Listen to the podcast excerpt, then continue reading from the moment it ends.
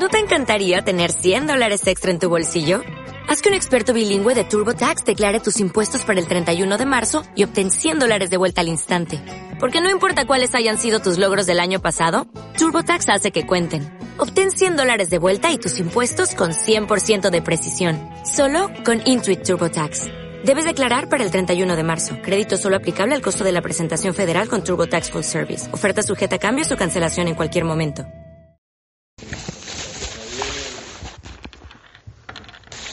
A empezar ya la sesión. ¿No viene nadie más que eso? No. Buenas tardes a todos y todas. Empezamos la sesión ordinaria del Ayuntamiento en pleno. El primer punto del orden del día es la aprobación, si procede, del borrador del acta de la sesión anterior. ¿Alguna objeción al acta de la sesión anterior? ¿Algún concejal o concejala? No. Yo voy a aprobar el acta, pero le estamos completa, pero luego voy a hacer una aclaración con respecto a un comentario, ¿vale? Pero ahora la apruebo. El segundo punto es la cuenta general del presupuesto del ejercicio de 2018. Bueno, ya se ha aprobado la liquidación, se aprobó en la Junta Especial de Cuentas, en la Comisión, perdón, Especial de Cuentas. Y procede a aprobarlo, traerlo a pleno para votarlo la cuenta general del presupuesto del ejercicio de 2018. El resultado presupuestario del ejercicio de 2018 ha sido positivo en 831.466,66 euros. Es decir, la diferencia entre los derechos reconocidos netos y las obligaciones reconocidas netas. Se ha ingresado esa cantidad, 831.466,66 euros, más de lo que se ha gastado. Eso se ha debido, por una parte, a un menor gasto en gastos de personal, en gastos corrientes y en bienes y servicios, también en transferencias corrientes y también en transferencias corrientes y transferencias de capital, así como en inversiones reales, porque se ha ejecutado el 75,26% del presupuesto de inversiones reales que estaba presupuestado. El ahorro neto positivo, que es la diferencia entre los derechos liquidados que hay, los capítulos de 1 al 5, que procedo a leeros cuáles son los capítulos del presupuesto de gastos, el presupuesto de ingresos. Los capítulos 1 al 5 son el 1, son impuestos directos, el 2 son impuestos indirectos, el 3, tasas, precios públicos y otros ingresos, el 4, transferencias corrientes y el 5, ingresos patrimoniales. Pues la diferencia entre esos derechos liquidados como ingresos y las obligaciones reconocidas, es decir, el gasto, en los capítulos 1, 2 y 4 del presupuesto, que son el capítulo 1, gastos de personal, capítulo 2, gastos corrientes en bienes y servicios, y gastos, y el capítulo 4, que es transferencias corrientes, ha sido de el ahorro neto positivo de 2.005.534,43 euros.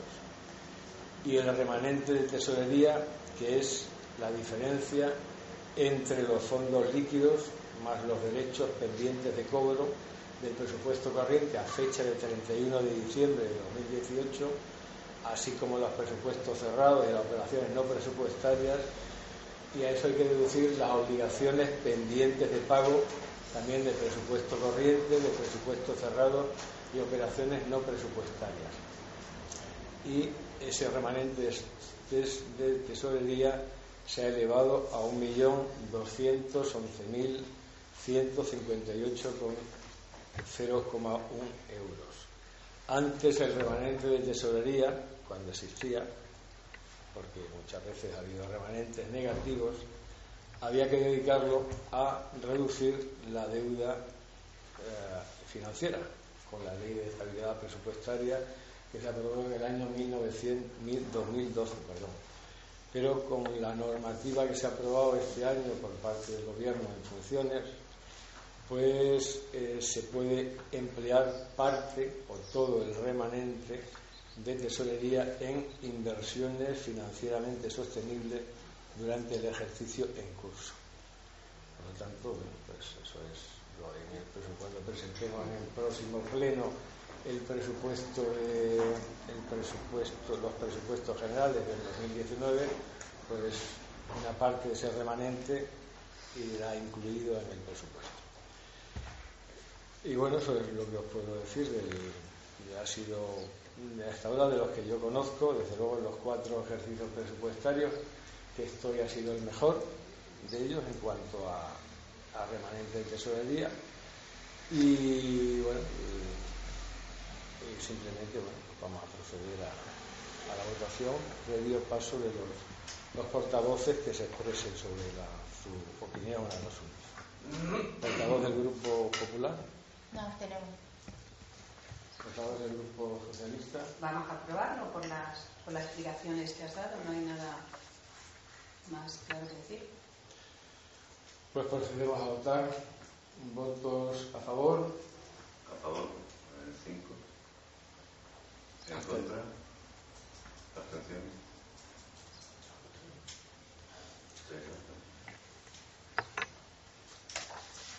3. El tercer punto del orden del día son la comunicación, el nombramiento de tenientes de alcalde y junta de gobierno local. En el anterior pleno de organización ya se comunicaron los nombramientos que se iban a hacer, que se votaron y se votó la junta local de gobierno. Sí, la junta de gobierno local, sí. Entonces, bueno, pues procedo a leer los 2 decretos de alcaldía. El primero hace mención a los tenientes de alcalde. Habiéndose constituido la nueva corporación municipal el día 15 de junio de 2019 y resultando elegido alcalde presidente de la misma, quien suscribe esta alcaldía en uso de las atribuciones que me son conferidas en el artículo 21.2 de la Ley 7/1985 de 2 de abril, reguladora de las bases del régimen local, y artículo 46.1 del Reglamento de Organización, Funcionamiento y Régimen Jurídico de las Corporaciones Locales, aprobado por Real Decreto 2568 de 1986 de 28 de noviembre, y teniendo en cuenta el decreto expedido el día 17 de junio de 2019 sobre composición de la Junta Local de Gobierno, por el presente he resuelto: primero, nombrar tenientes de alcalde de este ayuntamiento a las siguientes señoras concejalas: doña Ana Josefa Abril Calles, primera teniente de alcalde; doña Cristina Mateos Cancho, segunda teniente de alcalde; doña Mónica Maillo Fagúndez, tercera teniente de alcalde. Segundo, establecer ese orden de sustitución del alcalde para casos de ausencia, enfermedad o impedimento que imposibilite aquel para el ejercicio de sus atribuciones. Tercero, notifíquese el presente decreto a los interesados en forma legal y procédase a dar cuenta al excelentísimo ayuntamiento pleno en la primera sesión que se celebre, entendiéndose que se otorga aceptación tácita si no se formula ante el alcalde expresa manifestación de no aceptación de la denegación en el término de 3 días hábiles contados desde el siguiente a aquel en el que sea notificada esta resolución. Y cuarto, publíquense los nombramientos en el Boletín Oficial de la Provincia de Cáceres. Y el siguiente decreto de alcaldía hace referencia a la constitución de la Junta de Gobierno Local.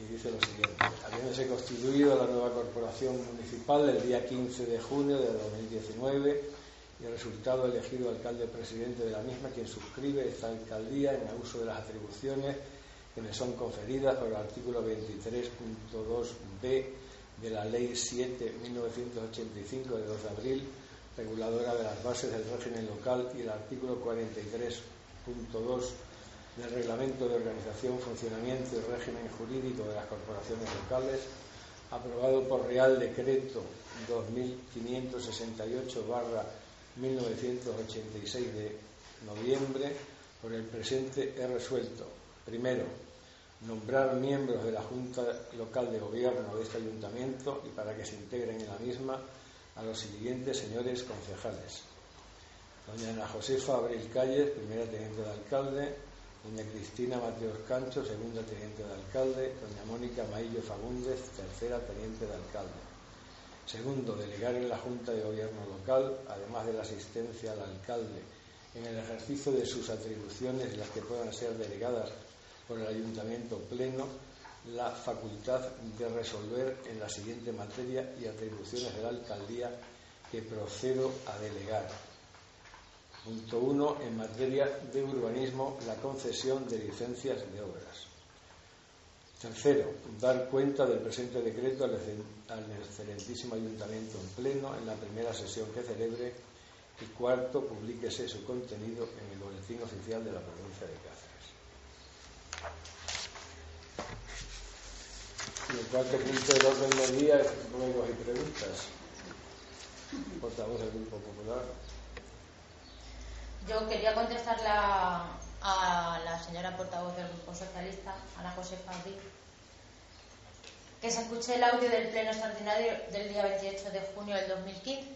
Yo me he leído el acta, pero como no está transcrito literalmente, en el audio se hace mención a ello, en el que el señor alcalde reconoce que, rebatiendo a la portavoz del Grupo Popular, el Grupo Popular en su última legislatura llegó a cobrar hasta 3.700 euros. En caso de ser cierto, aún así está 300 euros por debajo de lo que ustedes van a cobrar en esta presente legislatura, con lo cual dudo mucho que el Partido Popular cobrará más de lo que van a cobrar ustedes. Que no me importa, porque yo estoy a favor de que si una persona hace un trabajo, cobre, pero tampoco me gusta que se digan cosas que no son ciertas. Sí, bueno, lo que pasa es que también el presupuesto en ese año eran 3 millones y algo, y ahora son 5 millones... El año pasado fueron 5.050.000, el presupuesto, luego los ingresos reales fueron a 5.200.000 y este año el presupuesto que presentaremos está en el orden de los 5.100.000 euros. Vale. También quiero puntualizar que... Perdón, ¿la puedo contestar? Como me has... Es que no ha acabado. Ah, vale, que como me has... Es que no ha acabado, perdón. Quiero puntualizar que también el Grupo Popular... estuvieron cobrando 3 personas, entre ellas el alcalde con dedicación exclusiva, y nosotros estáis 4, ¿vale? Cuando éramos 7 concejales. Sí, bueno, la cuestión es que lo que esté dentro de la legalidad hay alguna... No hay dentro, no, pero es que tampoco me gusta que se digan cosas que no son, ¿vale? Sí, sí, claro, yo creo que no se hizo en ningún momento colación a que se cobraran más o menos concejales, sino que la globalidad, que el cómpulo total era de superior anteriormente que ahora. Creo recordar que no era superior. Yo no dije nada porque sabía que no era superior, pero no, me callé. Vale.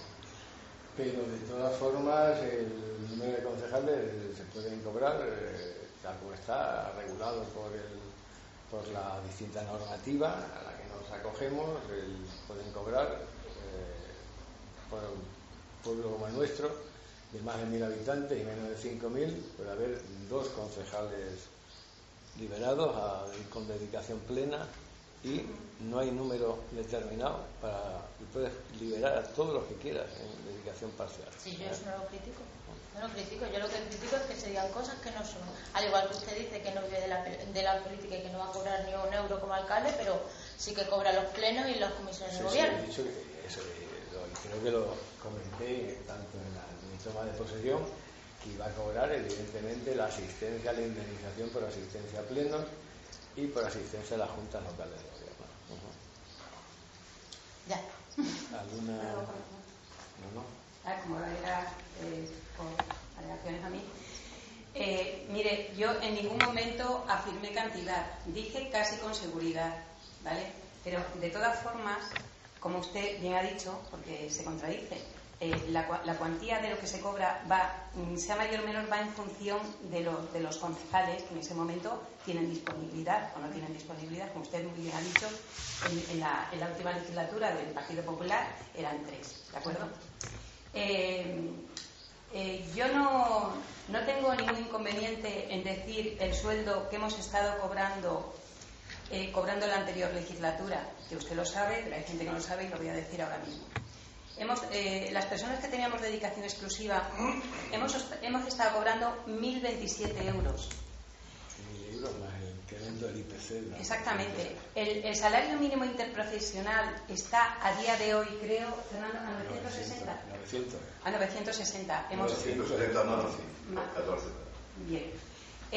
No es que ahora sea esta subida, no es que ahora sea una subida exorbitante, mire usted, es que antes estábamos cobrando demasiado poco. ¿Y sabe por qué estábamos cobrando demasiado poco? Porque cuando llegamos al gobierno en junio de 2015, tuvimos que pedir un crédito para pagar las nóminas de los trabajadores y teníamos una deuda de 1.200.000 euros más, generada por la anterior corporación.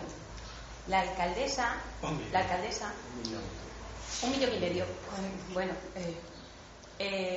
la alcaldesa estaba cobrando en torno a los 1.500 euros y el pueblo estaba totalmente arruinado.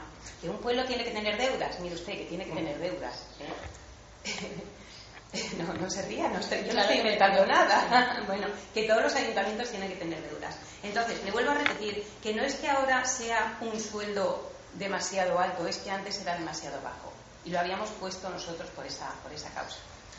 Me molesta que diga usted lo que es vivir de la política, que estamos por un sueldo viviendo de la política, aunque haya gente que no está cobrando porque tiene otras aplicaciones. Esto va en colación con el segundo comentario que iba a hacer con respecto al pleno anterior. Cuando aprobamos el punto sobre el plan de urbanismo, en cambio por la nueva ley que teníamos que aprobarlo antes porque la ley se ha aprobado hace 2 o 3 días y nos corría prisa, yo le expliqué, mire usted, que la necesidad la teníamos porque teníamos demanda de terreno en el polígono industrial. No había nada del polígono industrial. Para que usted me diga qué es vivir de la política, si hace el favor. El último pliego de condiciones que se hizo adjudicando parcelas, mire usted, se enajenaron en el polígono industrial 5 parcelas, de la A5, la A6, la 74, 75 y 76, y eran parcelas objeto de enajenación con la finalidad única de instalar industrias y prohibir la especulación de las mismas, ¿vale? Era obligación estricta del adjudicatario crear un puesto de trabajo en cada parcela. Caso de que el adjudicatario no cumpliera con todas las cláusulas del pliego de condiciones, la propiedad de las parcelas revertiría al ayuntamiento. El terreno salía muy barato porque la intención era generar empleo. El tipo de licitación era a 6 euros el metro cuadrado. Casualmente, la parcela A5 se la adjudicó a usted. Usted compró, evidentemente, independientemente de que no haya cumplido ninguno de estos requerimientos. ¿De momento? No, bueno, es que el plazo está muy pasado. El plazo está muy pasado, ¿vale? Estamos hablando del 2015. Lo que usted tiene en esa parcela es un bonito montículo de paja. No es paja. Y tierra. De paja es tierra para allanar y nivelar la parcela. Pues mire usted que ya lleva años, porque al lado tiene usted una carpintería. Pero bueno, no nos viene a cuento, ¿vale? Que es muy peligroso por los incendios. No es pasto. Es tierra. Le he dicho... Ahora tiene tierra. Vamos a ver, mire usted, cuando se ha hecho la foto hace unos días que se la envié, pero esto no viene a cuento, quiero decir que esto lo he traído para que la gente vea lo que tiene usted de empresa, quiero decir, ¿vale? Es un preciso montículo. Independientemente de que ya cuando entramos en la legislatura, ya encontramos, mire usted, un anuncio colgado de que vendía la parcela. En mi estoy en derecho. Totalmente. De venderla. Totalmente. Cosa pero, que no he hecho. No lo ha hecho. A mí me llegó en su día, vamos a ver, que el alto precio que usted pedía es lo que le impidió la venta, porque el fin especulativo da igual. No estoy con este caso, mire usted, esto es lo que es vivir de la política. Esto es vivir de la política. No. Yo vivo de la política porque compré una parcela en el polígono industrial, perdone. Hombre, mire usted, por el precio que compró. ¿Eso es vivir de la política? Cuando yo no estaba en política hasta el pasado... No, es que no fue usted, tenía a sus hermanos. Vamos a ver, una parcela se la adjudicó a su hermano, que la compró honradamente, y otra mi padre, que tiene una empresa y son 6 familias que están comiendo de esa empresa, también lo sabe. Aquí no hay ninguna empresa.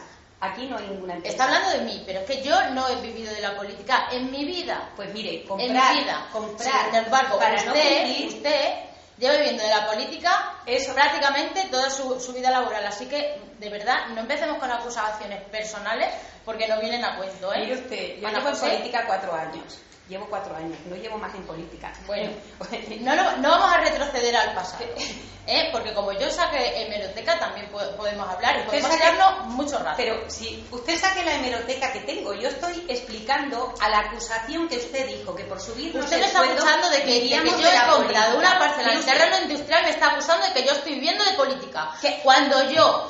Estoy en política desde el pasado 15 de junio, ¿vale? Es algo coyuntural. Pues no viene a cuento en el pleno. No viene a cuento en el pleno y no es necesario que usted me acuse de que yo viva de la política porque haya comprado una parcela en el terreno industrial.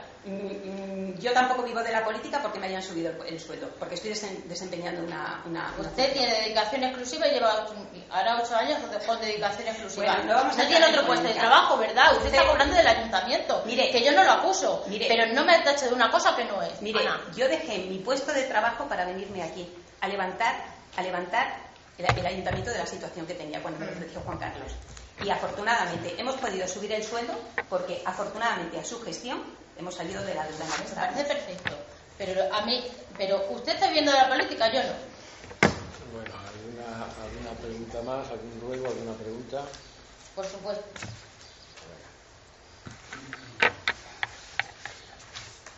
Vale, quería comentar que en vista de las cartas que han ido llegando a los domicilios durante estos días a los padres y madres con niños en edad escolar, con motivo de las actividades a realizar en la Semana del Orgullo del colectivo LGTB, firmada por la promotora de igualdad del Ayuntamiento de Logrosan, doña Ana Cano García, sí, nos gustaría saber, y sin tener nada en contra de esta persona, ¿vale? ¿Qué tipo de contrato tiene? Horas semanales, horario, y en base a qué se le ha contratado o prorrogado el contrato, porque hasta lo que yo sé, Ana obtuvo esta plaza por un concurso oposición en el que el contrato era hasta fin de legislatura y hasta lo que yo sé la legislatura acabada. En el que yo puse que si era hasta fin de legislatura para no tener que cargar a nadie en el futuro, a nadie para que no tuviera... pues evidentemente está pues en la misma situación en el que todos los trabajadores, la mayor parte de los trabajadores del ayuntamiento, que se le ha prorrogado el contrato. El tiempo público y todo, ¿verdad? Otra parece todo. Lo he hecho igual de público que se han prorrogado los contratos del aparejador, que se ha prorrogado el contrato del administrativo que lleva el tema de contabilidad. Es que en la base de la convocatoria no hace mención nada que el contrato sea prorrogable. Tampoco. En las otras bases de las convocatorias tampoco en ningún momento. Pero de todas formas, no se preocupe que va a volver a salirse, se le ha contratado para que no quede el servicio descubierto, en tanto en cuanto se vuelve a sacar en un concurso oposición. Vale, ¿qué necesidad hay cuando hay un concejal de igualdad cobrando por esa función?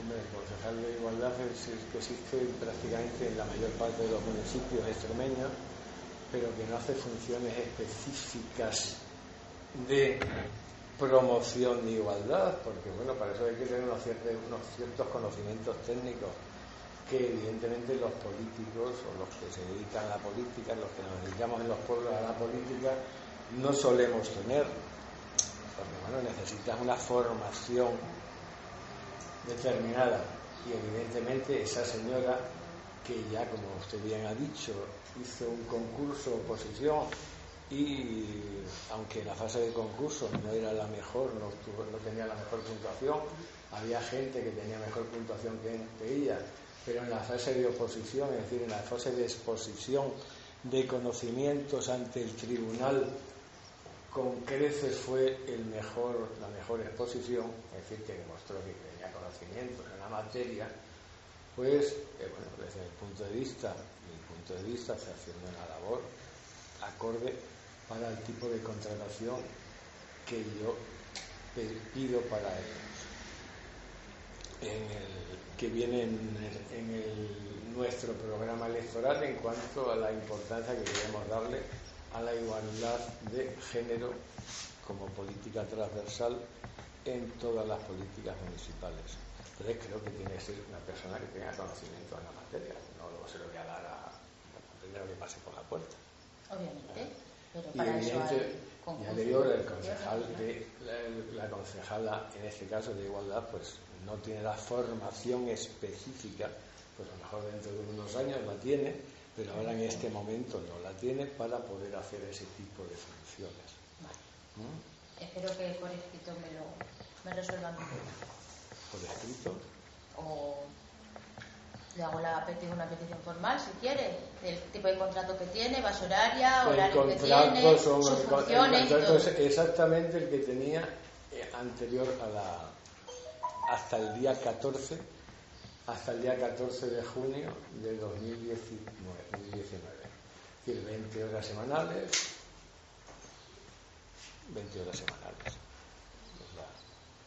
Y las funciones, bueno, pues se les puede dar por escrito sin ningún problema, porque son las funciones de la promotora de igualdad. Bien, quería puntualizar también algo que comentó usted en el pleno. En el pleno anterior, vale, que me dijo que no tenía sentido que yo opinara sobre las legislaturas anteriores porque no estaba. Usted ha estado 4 años opinando sobre las legislaturas anteriores. Eso es primera parte. Segunda parte, yo estuve portavoz representando a Ana Victoria Najano Pastor, que fue concejal del Grupo Popular la legislatura pasada. Con lo cual creo que tengo todo mi derecho de hablar y comentar sobre la legislatura pasada, ya no solamente por representación de ella, sino por derecho propio, ¿vale?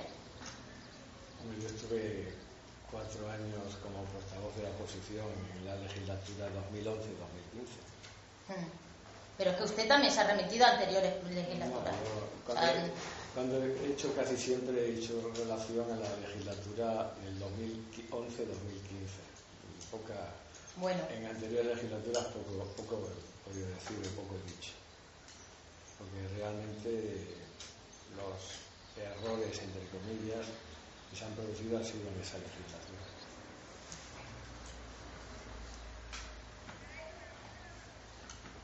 ¿Alguna más? ¿Una pregunta más? Bueno, sí agradecería las horas introspectivas en las que pone el pleno, ¿vale? Porque todos tenemos derecho a acudir, ¿vale? Porque usted ha ganado las elecciones, tiene 6 concejales, pero nosotros tenemos 5 también, con lo cual que un poquito menos de la mitad del pueblo.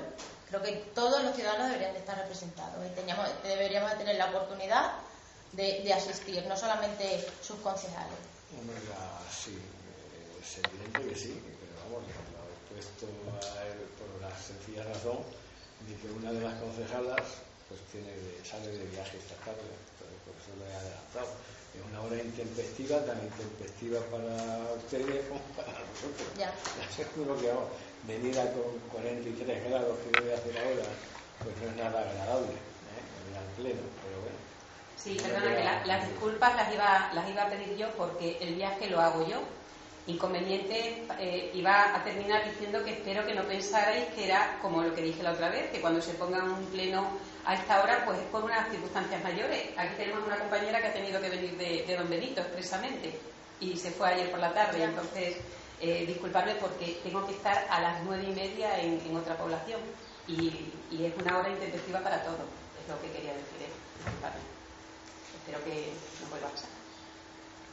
No es la intención, desde luego, de esta alcaldía el poner los horarios adicionales. El horario normal será a partir de las 8, incluso en verano, pues incluso un poquito más tarde si es necesario, porque hace muchísimo calor. No, si no es por el calor, es porque me gustaría que estuviesen todos también. Evidentemente, siempre también. No tengo ningún problema que existamos todos los concejales, ¿no? recuerda alguna cosa más? No, nada más. ¿Y la sugerencia que ha hecho el señor concejal aquel de poner un aire? No, aquí se está. Aquí se está. Chacadillo que siente por poner el aire. No es por poner el aire, de verdad. No, pero aquí se está bien. Aquí se está bien. Aquí se está bien. En todo caso, no tiene ningún problema. Puedes hacer calor, por ejemplo, cuando en el pleno de Constitución, que haya mucha gente y tal, pero si no hay. No suele haber problema. Pues sin más, si queda, se levanta la sesión.